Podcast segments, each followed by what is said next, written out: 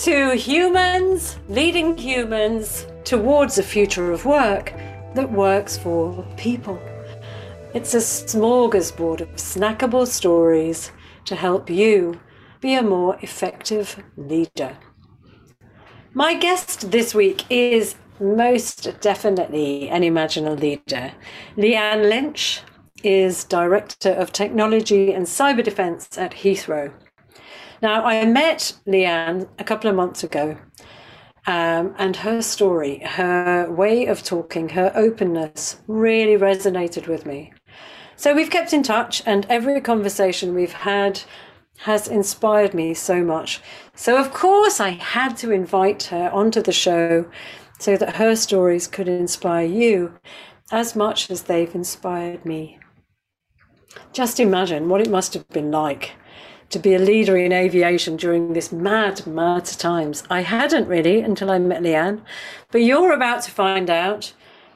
What is it about her that made the CEO of Heathrow, when the shit hit the fan and COVID exploded, when she'd only been there for nine months and had never worked in aviation before, to put her in charge of all four technology teams? Uh, now you know why I'm dedicating time to make this podcast by now, I'm sure. It's for all of you who work inside organizations or who work with people and are struggling to get the best from them. You probably know by now that I've condensed 20 years of experience and learning and pain and excitement and science into one simple framework to help leaders get the best from their people. I call it the CREATE framework. C stands for collaboration and communication and consistency and courage. R stands for reward and respect and recognition. I'm not going to go through it all now, but you can see the whole framework at katskeeley.com. Anyway, I've sent the Create framework to Leanne and asked her to tell three stories of what makes her a special leader. Before I introduce you to Leanne, I really want to say a massive, massive thank you to all of you who have sent me feedback and suggestions for what you'd like to see more of and how I can improve the show. Andrew, the feedback you sent me was extraordinary. Thank you, thank you, thank you. Your feedback is really important to me. It energizes me. It makes me want to keep on making the show. So please do head over to katskeeley.com, sign up to the Humans Leading Humans newsletter, and connect on our social channels. Do all of that stuff. But enough of that. It's time for you to meet Leanne Lynch.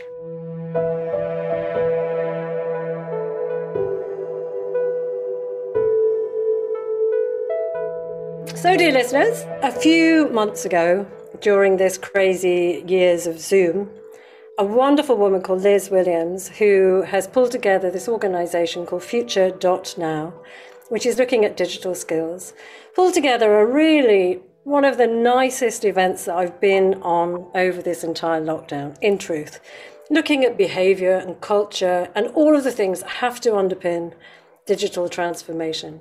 Anyway, one of the women on this particular event is called Leanne Lynch. And I was really struck by the whole way that you spoke, and that's why I've invited you. So, in time honored ritual, could you tell the listeners a little bit about what you've done, not who you are, because who you are is this amazing woman who's courageous and has somehow made it as a woman to the top in technology, which impresses me beyond belief. So tell us a little bit about what you've done. Oh, thank you, Kats. And it was great meeting you at that event and really being inspired by the way that you've brought Create to life and being able to articulate human leadership. So I think my journey today, well, I've actually, I'm not a technologist at heart. I did my education in history and my master's in medieval studies, which does throw quite a few people because they're like, and, and how did you get here? But I think some of the things that really inspired me when I did history and why I loved it, it's all about people. It's about why do people make changes? What really drives people to change? And IT and technology, when it's a success, is always because people have taken hold of it and gone, oh, I can make this work, whether it's improving my home life, my work life. But that's when you really say take life And, uh, and I think that's always excited me. And all the roles I've done today have always been with that bringing the change and, and really seeing how it can transform things. So after I did my history degrees, I started working in IT where I was in customer care and billing. And then I started to train on the systems and, and teach other people how to do it. And then it just progressed from there. And I then went and worked as a business analyst where I worked with organizations to understand what is it they were currently doing, what their challenges were, and work with them to really see, well, what tools were right? How could the tool help improve things? And then beyond that, the thing that I always have loved is yes, everyone goes, yes, yes, that's what I need. I need one of those. And you deliver it. And then people go, oh, now what? And so it wasn't just about making the tool right for the day that you've landed it, but was then staying on that journey so it became sustainable and people didn't reject it because they weren't quite sure how it was relevant to them. So I've done that. I've worked through telecoms. I've worked in internet. So I worked for AOL for a while, which was brilliant. I remember creating screen grabs for the first M commerce polyp kit for AOL. And this is going back before smartphones, so it was very cutting edge. And then I've worked in manufacturing and CPG, and now I work in aviation. And I'd say that the common thread throughout all is really trying to work out how to transform, not just with the tools, but how people work and helping people understand how it can add value. Certainly, the last year has tested even my transformation skills and my ability to change. So, yeah, it's been a good one. Yeah, all of the things you said. And it, it's so interesting for me. These moments for me are just so interesting to hear people's stories and to find out where people started. Because I think there always is an assumption if you're this, then that must be what you've done all your life. Well, not really, no, because actually, leaders are people who can lead in any situation, whether you be marketing or business or tech, which is where you are now. Anyway, enough of that. What's your story number one? So my story number one goes back to when um, I think it was really when I learned if you want to lead people, you have to get a balance between how much you like lead them by the hand and how much you provide an environment for them to swell and grow and blossom. I was recently into a new role and was joined in my team by a lady, an amazing lady called Marina, who joined my team and had joined after quite a low performance review, not fully understanding why it was. And we were asked to take a look and work together to see how would we improve and, and take that forward. What were the right next steps in this organization? And for me personally, I remember thinking, oh my goodness, what a responsibility. I've got to fix this. I've got to fix whatever it is that, that's going on, I have to fix it. I let it build up to that point of overwhelming. And then I took a deep breath and actually I thought, well, let's talk to Marina and find out about her. So I remember sitting down with her and listening to what she had done, what her strengths were, where she was really passionate. And I genuinely couldn't understand or tally that to the performance review that she had got. And it could be a, an array of things, but I do think the situation you are in and the environment you are in is really key to making sure that you're successful, yeah, where you can shine your strengths.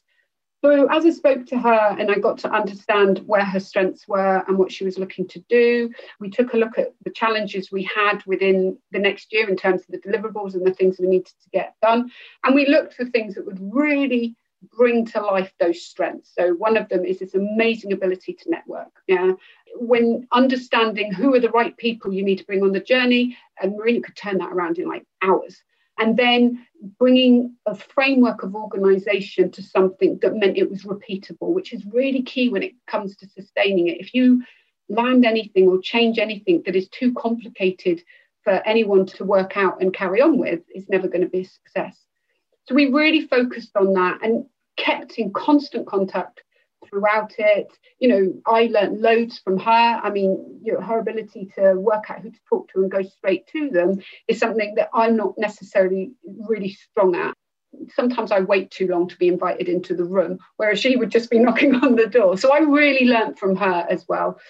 And so we had an amazing year. It was probably, you know, overall. And at the end of the year, um, gone from that, uh, you know, rocky performance review to the top performance review, we could reward somebody. It could have gone very differently had I not stepped back a bit. If I had suddenly not felt being so overwhelmed by that sense of responsibility, I had to micromanage everything to fix it. And it was hard. It, it's not easy to, to step back because you ultimately you take ownership of it. But you can only provide someone the ability to grow and then they have to you know, step on that journey. Otherwise, they're not growing. So yeah, so that's probably my first, you know, when I look back and think about how I started to rethink where, you know, comfort might take me down a micromanagement or control it all route and actually stepping back is far more beneficial not just for them but for me because you just all grow when when you're on that sort of journey and that takes courage yes it, takes courage. it does because you know we've been programmed to think that leaders are a particular kind of creature. They're command and control you know and we've built organisms whereby people like your dear friend what was her name? Marina. Marina you know she's a change agent. She's the kind of person that doesn't necessarily fit particularly well into a, a, corporate culture. But those people, if you get it right and you empower them and you allow them to be the best they can be, they are the most important people inside the corporation. And yet, usually, they get pushed out by the corporate antibodies yeah. because they're yeah. different and people don't know how to take them. So that resonates with me on so many levels and makes me think about so many different situations I've been in over the years. Story number two. So, story number two is just going forward a few more years where I was taking over a new department. It was really strange. So, it was one that I'd gone for, and it was all just being finalised, and it hadn't been formally announced. And I was sat at my desk, and someone, a gentleman called Andrew, came tapped me on the shoulder and said, um, I hear you're going to take over the department. You're going to be in charge. And I said, Well, it's not formal. He went, mm-hmm. Could you come with me? The team and I would like to tell you what we need from you. I mean, I was really taken aback, going, Oh, okay. I mean, I felt very included because they wanted me over there. And I went and met this team, and they were amazing. I mean, loads of organization talk about being agile organizations, constantly changing and challenging, you know, rolling out test products in really short and fast. And if it doesn't work, moving on. But actually doing that is really hard. Having that DevOps, that continual change, grow, takes a mindset that is just phenomenal and one that I will constantly aspire to, to truly understand. So I went and I met them and I you know, was brought up to speed. I had to do a lot of reading. I said, look, I understand the principles, but you guys actually live this on day to day. And I need to learn what it is you do, how I don't get in the way of it, and then what you actually need from me. And they knew that. So they knew that if I came in and tried to apply a command and control type leadership, and there's nothing wrong with command and control in the right environment, but if I tried to take control of it to bring myself up to speed, I would break this wonderful thing they had. So they knew it. And so they got in front of me and they did bring me up. I would say that some of my biggest leadership learnings was just by almost making sure I was doing right by them. So as I took over the department, we really decided we had lots of new capabilities we were rolling out time and time again. And then we had one capability that we wanted to roll out to a wider organization that had not lived in this, you know, rolling out of a trial, or oh, if it doesn't work, either bin it or change it quickly. And we're much more used to the sort of, I need this product. Here's everything I'm going to need for the next five years. Go away and build it. So we probably, looking back, maybe should have spent a bit more time bringing everyone up to speed with what it actually means if you want to go into that route of, of testing and trialing and moving fast. But we didn't. So we went in, we built something within eight weeks. The business didn't quite understand that what we built wasn't going to look perfect. It was going to be what was needed right for when we went live. Um, they were still building out the business model that went alongside it. And it just got very heated in terms of the market that we were going to go live with it, felt that we'd let them completely down. We were getting frustrated because we were like, look, it's not going to look perfect. It's just going to be what you need from day one, learn and let's move on. And the trust wasn't there. And that's nothing for any individual in the room, all wanted to do the right thing. So my lead at the time was an amazing lady called Dimple. And again, I have a wall and I call it the DaCosta wall of phrases and terms that, that Dimple comes up with to succinctly put why things are successful, challenges. And, uh, and she still posts, thank goodness, so I still learn from her. But she was in charge of this area and had complete autonomy to make it work and was going out to the end markets. And I could sense the tension in terms of how far this could explode in terms of you know the, the consequences and, and people being pulled out. So i stepped in not to remove any autonomy on the product from her but literally to support the conversation because at the end of the day i fully trust and would always trust individuals who are smes to know what they're doing. If they're given the right framework and the right conversations they will 99% of the time nail it when it doesn't go right, often it could be the conversation's not right, the frame not's not right. So I never wanted to remove the autonomy, but I just needed to make sure that everyone understood that it was my accountability, that it was me in the room to have the hard conversations if it went that way. But again, a real balancing act, not to take over, not to undermine her skill and the fact that she was the expert, but provide that, yeah, but I'm it's my bum on the seat, it's my name on the door. So I'm the one that ultimately is accountable for it and, and kind of getting that balance right. My God, I tell you, you know, my first company, it was always that that thing of going, something goes wrong and it feels really uncomfortable and somebody's going to be pissed off somewhere. But I'd always end up saying in the meetings, at the end of the day, it's my fault. Yeah. I hired you, and therefore the buck stops with me. And somebody would always go, Well, no, it was my fault. I was going, It doesn't matter whose fault it is. The point I'm making is we are all learning together. So I absolutely love what you just said. And I think the temptation is, it's very courageous, I think, because when things start going wrong and you've got somebody breathing down your neck, the temptation is to go, oh, yeah, they should never have done that. As opposed to what you did, which is, I'm going to sit by your side, I've got your back. Yeah, I do remember that we did have that conversation. And also, I always remember that there's always exceptions, but nobody does something wrong or makes a mistake on purpose.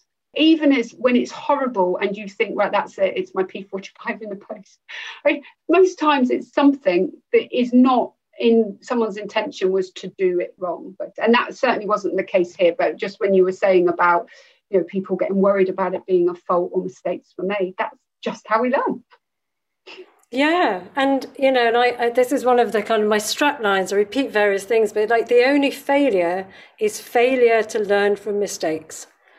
If you can't create an environment where people can go, I'm really getting hammered here, and I'm not sure that I've done something wrong, or maybe I did. You know, you need to make sure that people feel safe enough to step forward and say, Yeah, okay, I could have done it better, and the next time we do it, we'll do it better.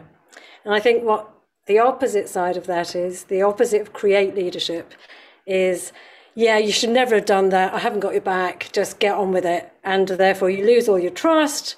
They get unproductive. I, you know, I love your story. Okay, so story number three, please, Leanne. Well, this one's more recent and probably the biggest change I have gone through in leadership and everything. And I'm sure I'm not alone. So, this story actually comes at the beginning of the pandemic where I took on the role that I am now in. So when I joined Heathrow, I'd only been in for nine months. I came in very specifically to set up digital services. And then COVID hit. And as an industry, aviation could see what was coming sooner than some other industries. And so the organization made the decision to reorganize and downsize to face the next 18 months. So to where we are about now. And as a result of that, I went from working in a department with a CIO and four other directors to just me. When I say just me, it was then I was in charge of the whole department.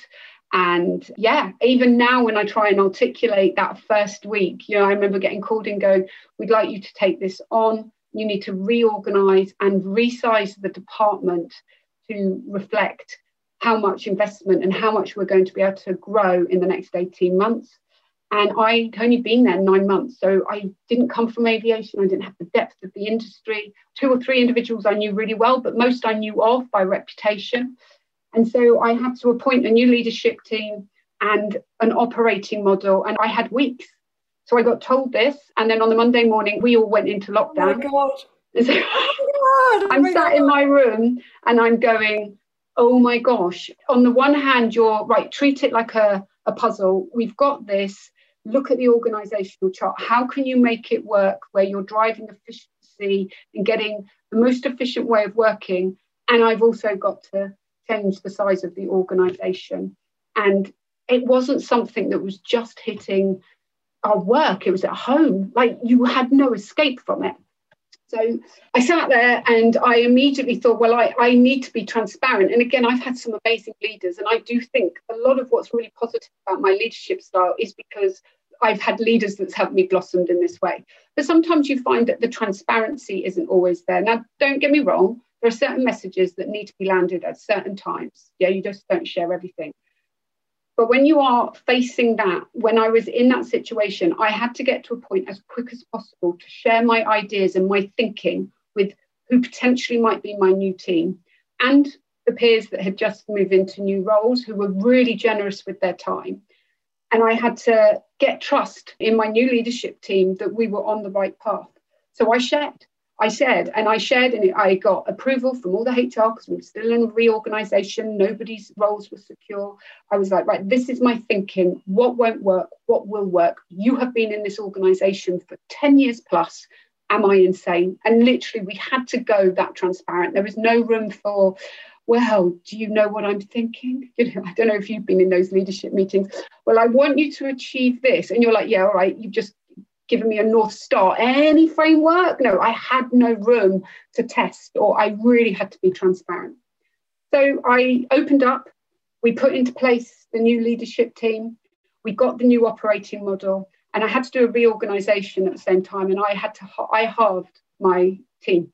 And it was, oh my goodness, uh, brutal. On one day, I had 24 one to one calls. I couldn't do it in a room. And yes, I had the oh. video on, but you can't, you've, you've got to own it. Yeah. You've got to look those people in the eye and go, I'm sorry. And oh, oh no, I can't imagine. So we got through that, and it was, you know, and they were so brilliant. Everyone understood. And this was the one thing I was really clear nothing I was doing, and it was me doing, and I was doing onto them, no matter how much I included people, no matter how transparent I was, it was my accountability, my responsibility. So I brought them on the journey and I made it clear to them at every step of the way that what was happening was not because we had an issue. We didn't have a burning platform before. The leadership team that I belonged to had done some amazing things, and it's because they had done these amazing things 18 months later, we're still going because if they hadn't made some of the changes and decisions they'd made when all of this had happened, well, we could have been in an absolute nightmare in terms of it. But we were able to go to remote working overnight. We had some of the best platforms that, that there are out there from a technology point of view to build on.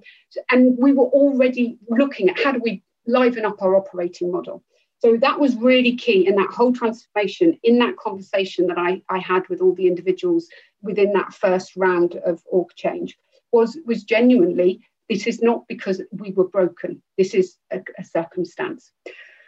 So we then launched the new operating model. We had a big meeting again, Teams. Oh my gosh, I have lived on Teams for 15 months. I've spent the last 15 months inviting what feels like the whole organization into my home on a regular basis while I'm on teams, one of the things that was really key, once my leadership team was in place, as we were working through the you know the reorganization as we were working through the operating model we had daily calls half an hour every day.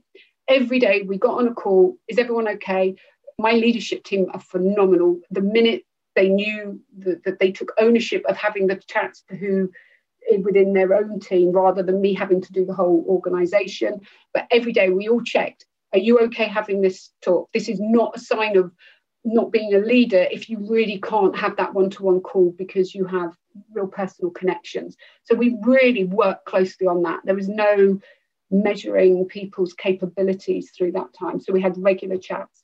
And then we got to the point that we launched our operating model and we were able to show how it just evolved from what we were doing before to reflect where it was. And it was during that call that I then realized I am now asking a department of 64 people to trust me. And they, you know, nine months, they kind of seen me. I turned up at certain meetings, they'd seen some of the progress, but they had really didn't know me. And we weren't going to catch up in a coffee room chat. So I worked with my PA, uh, Suzanne, and uh, I scheduled a 30 minute chat with every single member of my organization. And before the chat went out, I made it really clear this is just a getting to know you for you to ask me questions. I am not here to you know mark your homework. Fine, it is literally so that I had the opportunity to say, "Well, tell me a bit about you. What do you love?" And I found out some amazing things. I've got people who are you know experts at flying drones in in my organizations i've got people who have lived all over the world that beginning of that journey was really about taking ownership of the fact that I was doing this change, really being transparent and working quickly to earn their trust because I had to earn their trust. We no longer meet half an hour every day. In fact, I think we, you know, once we were all comfortable, we had an open. Do we need this? No, not really. They still meet on a regular basis, and I was saying to you earlier, I'm allowed to drop in on a Friday. to their to their chats, yeah. And then we meet as a as a big leadership team across two departments on our Wednesday afternoon. Yes, we still had amazing deliveries. We took something like 30% out of our total cost base. We delivered a digital academy, and you, you mentioned earlier in the chat about Samit.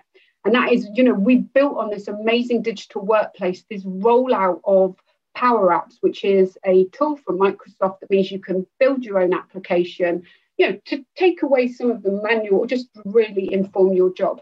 And Samit had originally been a security guard, had been offered Power Apps, came up with this amazing language translation application to help him in his job when dealing with passengers. And then he just blossomed from there. He then created a community. He's won industry awards, and now he's in my team. Uh, and continuing to build and grow on that. Yeah, what are you? Sorry, I completely just, yeah. Just fantastic story. And, and I think what really, as you were talking about the fact that you were taking on an entirely new situation in probably one of the most stressful times that anyone has had to work. And you were having to tell people, and you did that in the right way, face to face, and you clearly cared. I'm in awe and, you know, and so many leaders would say, I don't have time for this. We're under pressure. We need to get this done. Therefore, why on earth would I waste 30 minutes for each human being in my team? What you did was common sense, but rare. And I can't even tell you how in awe I am of you and your style of leadership over that time.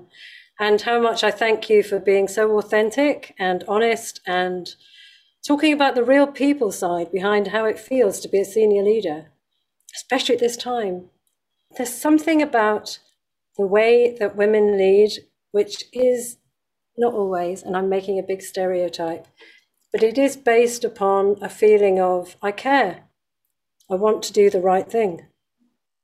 And it's something I'm hearing a lot. Anyway, anyway, so the last thing that we need to do, Leanne, um, is to figure out what are we going to call your episode of humans leading humans. Oh my gosh.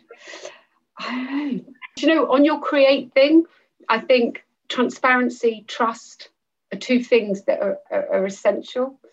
Um, but accountability is a big one because I think you always, if you are going to take a leadership role, whatever that leadership role is, you own it and you have to take accountability for it, even when it is more than just a deadline, when it is about people and you are owning a story that's going to impact a person's life.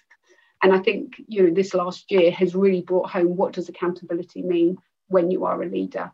And it's not just about getting the projects in on time or keeping within budget. It is about making your people blossom, giving them a safe environment, and then as a team you will ex- exceed and excel yeah oh my god Leanne Is that okay? Can we call An it that? amazing, amazing session. I can't thank you enough.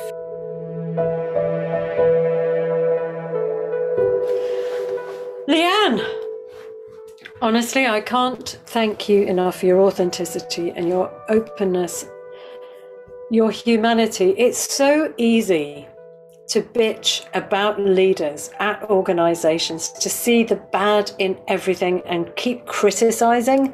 But the flip side of that is that taking responsibility is freaking hard. Being a leader is hard. It takes real courage to retain humanity when the chips are down. And when the pressure is on, it's even harder. Leaders are human too, guys. I love, love doing these interviews. I'm learning so much.